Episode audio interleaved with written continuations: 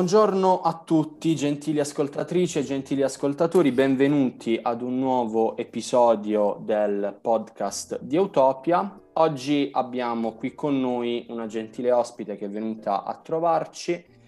che si chiama Chiara Paris ed è una leo- neolaureanda all'Università di Trento in giurisprudenza, con una tesi in uh, diritto di genere Possiamo dire anche la votazione chiara, visto che è una votazione eccellente, 110 su 110 con lode, e eh, che è venuta qui oggi a trovarci e a parlarci dell'argomento, diciamo, clou degli ultimi giorni, ovvero il disegno di legge ZAN. Io però non voglio rubare altro tempo, quindi passo la parola a Chiara um, per i saluti, per le presentazioni e dopodiché possiamo già cominciare, non lo so Chiara, tu che ne dici? Innanzitutto ciao, come stai? Ciao a tutti e a tutte, grazie per avermi dato questa stupenda opportunità. E io sono Chiara eh, Parisse, come mi ha già introdotto Michele, e mi sono laureata all'Università di Trento con una tesi in diritto e genere sulla conciliazione dei tempi di vita e dei tempi di lavoro Sto attualmente svolgendo un tirocinio presso il Tribunale di L'Aquila e mm, sto facendo questo, mi occupo appunto, sono appassionata di queste tematiche, vorrei continuare a coltivarle anche nella vita, quindi speriamo bene. Certo, certo Chiara, speriamo tutti bene per te. Allora, partiamo diciamo con la prima domanda, quindi innanzitutto um, questo DDL ZAN, um, anzi, prima di partire con il DDL ZAN, cerchiamo di capire se esiste già una normativa appunto inerente a uh, questa materia, quindi come riferimento prendiamo l'articolo 604 del codice penale che appunto per uh, i nostri ascoltatori che non sono appunto uh, proprio impiegati nel mondo del diritto è l'articolo che, del codice penale che disciplina un po' il mondo delle discriminazioni. Comunque lascio la parola a te Chiara se ci vuoi appunto fare un piccolo sonto di quello che prevede già adesso la normativa. Sì, assolutamente. Allora la normativa già prevede attualmente diverse fattispecie autonome di reato che puniscono la propaganda di idee fondate sulla superiorità o l'odio razziale o etnico, la discriminazione e l'istigazione alla discriminazione sempre per motivi razziali, etnici, nazionali o religiosi e punisce anche un'altra fattispecie autonoma di reato, ossia eh, la violenza, l'istigazione alla violenza e la provocazione alla violenza per motivi sempre fondati sulla razza, sull'etnia, eh, sulla nazionalità e sulla religione e eh, vengono previste anche delle eh, determinate pene e eh, viene prevista dall'articolo 604 ter anche eh, una circostanza ehm, aggravante su cui poi andrà, come vedremo, ad incidere il, il DDL ZAN e punisce appunto l'articolo 604 ter ehm, i, eh, prevede questa circostanza aggravante per i reati commessi per finalità di discriminazione o di odio etnico, nazionale, eh, razziale o religioso. Eh, è mh, proprio lì dove volevo arrivare, Chiara, perché mh, cerchiamo di spiegare ai nostri ascoltatori, alle nostre ascoltatrici, che cosa introdurrebbe e soprattutto come integrerebbe la normativa già esistente il DDL ZAN, perché diciamo se ne, de- se ne sono dette tante negli ultimi giorni, io vorrei fare un po' di chiarezza, ecco. Assolutamente sì. Allora, eh, innanzitutto gli articoli di riferimento del DDL ZAN sono gli articoli 2 e 3, eh, come potrete vedere anche dal, dal testo di legge. E ehm, il DDL ZAN fondamentalmente non va ad incidere, eh, come è stato detto, sul eh, reato di propaganda di idee fondate sull'odio eh, razziale, appunto etnico o eh, religioso. Questo perché? Perché la propaganda di idee è mh, mm, in diritto penale un reato eh, di pericolo astratto. Quindi questo vuol dire che viene direttamente punito soltanto mero, ehm, la mera esternazione eh, di idee e, ehm, ed è da sempre una fattispecie anche sospetta di incostituzionalità che però mh, è sempre stata rigettata anche dalla Corte Costituzionale perché viene sempre fatta salva viene sempre fatto salvo l'articolo 21 della Costituzione, che è la base del nostro ordinamento e che sancisce anche la libertà di espressione, appunto, e la libertà di pensiero. Dunque il DDL ZAN esula da questa specifica fattispecie, ma va ad influire soltanto sulla istigazione alla discriminazione per dei motivi specifici che sono sesso, genere, identità di genere, orientamento sessuale e disabilità.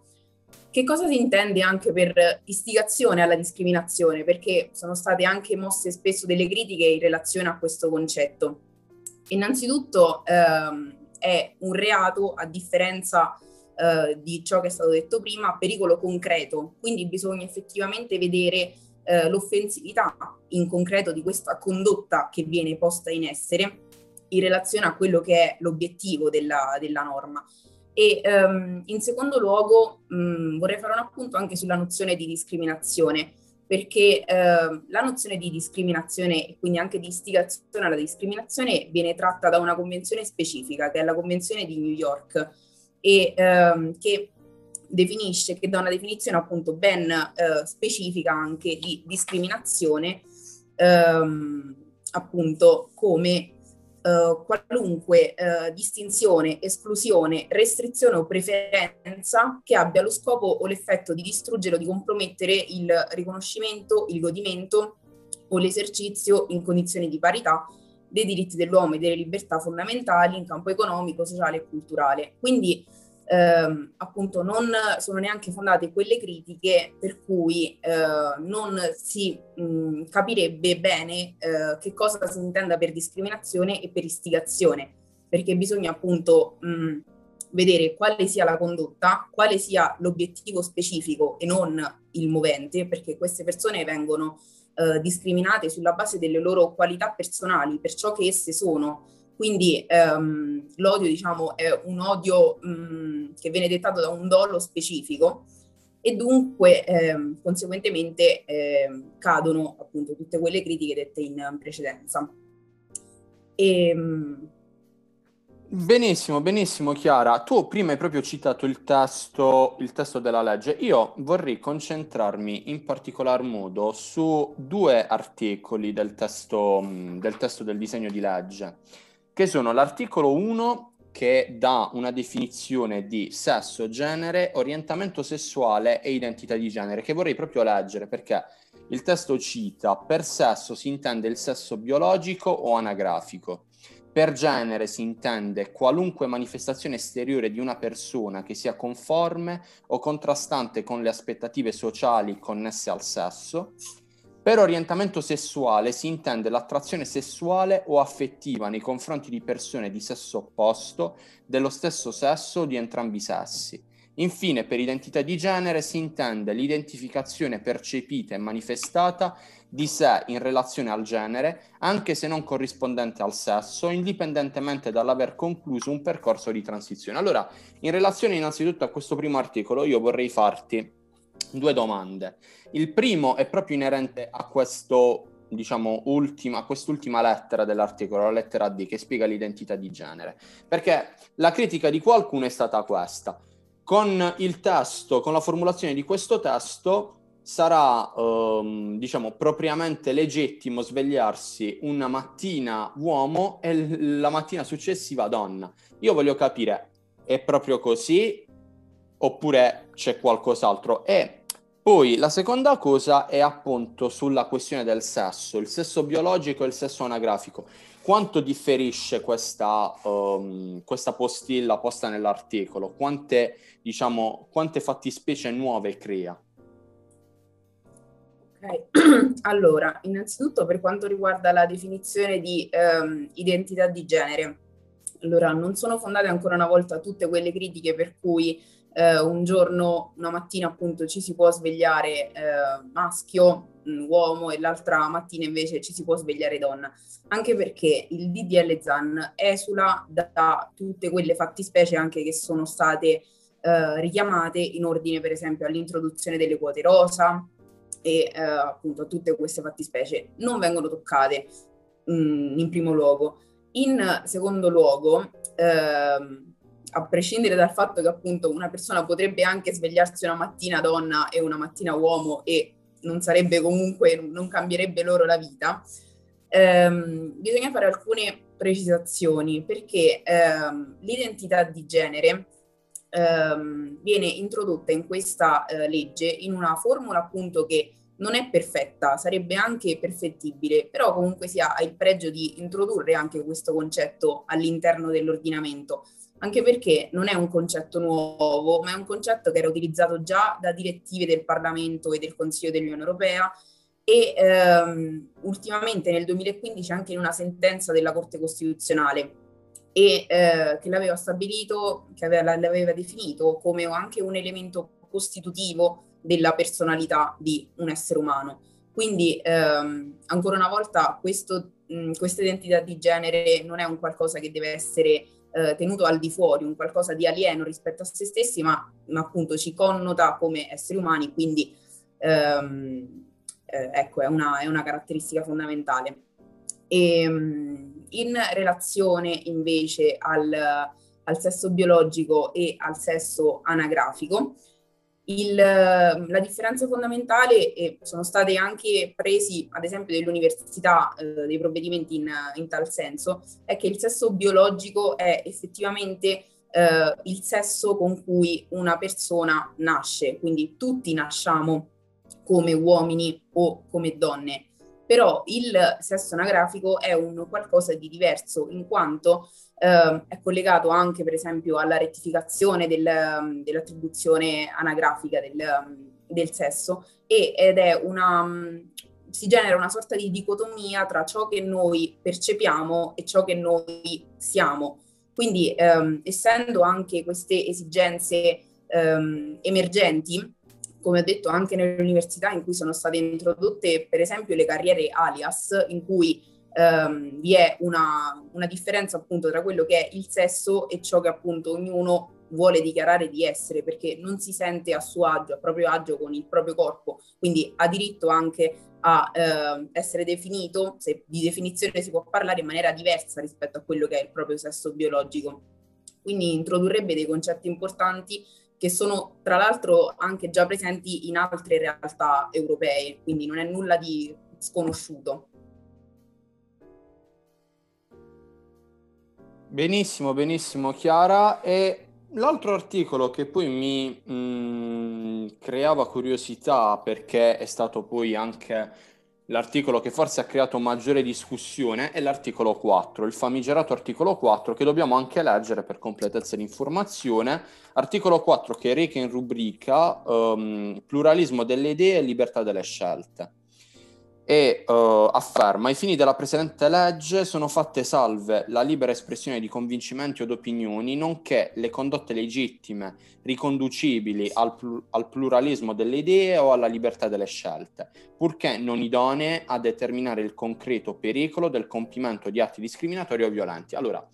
qui diciamo che si è sbizzarrita un po' l'immaginazione collettiva, se possiamo così uh, dire, perché c'è chi ha parlato in relazione a questo articolo di legge liberticida, chi ha parlato di violazione della libertà di espressione, chi ha parlato addirittura di lesione del diritto di parola, chi ha detto che il diritto parola sarebbe in qualche modo sottoposto a giudizio del giudice. Allora, soprattutto su quest'ultimo tema su cui diciamo si è cercato di parlare, si è parlato un po' di più, ci vuoi spiegare se veramente a seguito di questo articolo ognuno di noi può essere condotto in giudizio per, un, per aver compiuto un atto discriminatorio oppure no? Assolutamente no. E la risposta è tale in relazione non soltanto al DDL ZAN, ma in relazione a eh, tutte le fattispecie incriminatrici, perché nel momento in cui il giudice eh, si trova davanti a una fattispecie appunto che deve giudicare, quello che va a compiere è un giudizio di ragionevolezza e di obiettività che è indipendente da, quello, da quel purché che è stato tanto contestato nel DDL ZAN. Perché nel momento in cui vi sono due diritti costituzionalmente rilevanti, come ad esempio quello appunto della libertà di pensiero, di espressione e eh, quello della dignità umana, il giudice opera un bilanciamento di eh, questi diritti e questi interessi costituzionalmente rilevanti. Dunque non procede, diciamo, per analogia, cioè eh, se un caso è stato eh, deciso in una determinata maniera, allora anche un altro giudice potrà deciderlo nella stessa maniera. Ma eh, appunto deve fare questa operazione di bilanciamento, deve vedere quale sia stata effettivamente la condotta, quindi l'atto che è stato posto in essere, se questo atto sia finalizzato ad, una, eh, ad, un determinato obiettivo, se quell'obiettivo è legittimo e se la condotta che è stata posta in essere sia proporzionata in relazione a quel determinato obiettivo. E questo, ripeto, indipendentemente dal fatto che eh, appunto ci, ci siano tutte queste critiche riguardo a una legge liberticida, è l'operato del giudice, diciamo, in situazioni normali quindi non avrebbero appunto motivo di, di esistere queste, queste critiche. Perfetto Chiara, chiarissimo, chiarissimo, è proprio il caso di dirlo. E mh, mm, diciamo, per chiudere la questione, vorrei vedere poi gli articoli 7 e 8 dello stesso, sempre del disegno di legge ZAN, però diciamo in due parti, um, due parti distinte che sono precisamente il uh, terzo comma dell'articolo uh, 7, nella parte in cui afferma, um, in occasione della giornata nazionale contro l'omofobia, la lesbofobia, la bifobia e la transfobia sono organizzate cerimonie, incontri e ogni altra iniziativa utile per la realizzazione delle finalità al cui comma 1. Poi continua dicendo alle attività di cui al precedente periodo compatibilmente con le risorse disponibili a legislazione vigente e comunque senza nuovi o maggiori oneri per la finanza pubblica. Mentre per quanto riguarda l'articolo 8 vorrei soffermarmi sull'articolo 2 bis che parla appunto di strategia nazionale per la prevenzione e il contrasto ehm, delle discriminazioni per motivi legati all'orientamento sessuale e all'identità di genere con misure relative all'educazione, all'istruzione, al lavoro, alla sicurezza, anche con riferimento alla situazione carceraria, alla comunicazione e ai media. Perché? Diciamo, in relazione a questi ultimi due articoli si è un po' scatenata anche qui un po' tutta, tutti i più classici luoghi comuni, come per esempio la frase, cito testualmente, non saranno più i genitori ad occuparsi dell'educazione dei loro figli. Allora, qui ho tre domande. La prima è una questione che ho letto io, ovvero se in relazione a questa legge, dove ha, c'è un testo, un testo, di questa legge molto simile, vigente nello Stato della California, negli Stati Uniti, dove a seguito dell'approvazione di questa legge alcuni carcerati uh, uomini, mh, sentendosi appunto mh, propriamente dell'altro sesso, quindi delle donne, sono, hanno richiesto il trasferimento nel braccio femminile quindi la prima domanda è, una cosa del genere può avvenire anche in Italia? La seconda domanda è invece, mh, mm, è possibile quindi che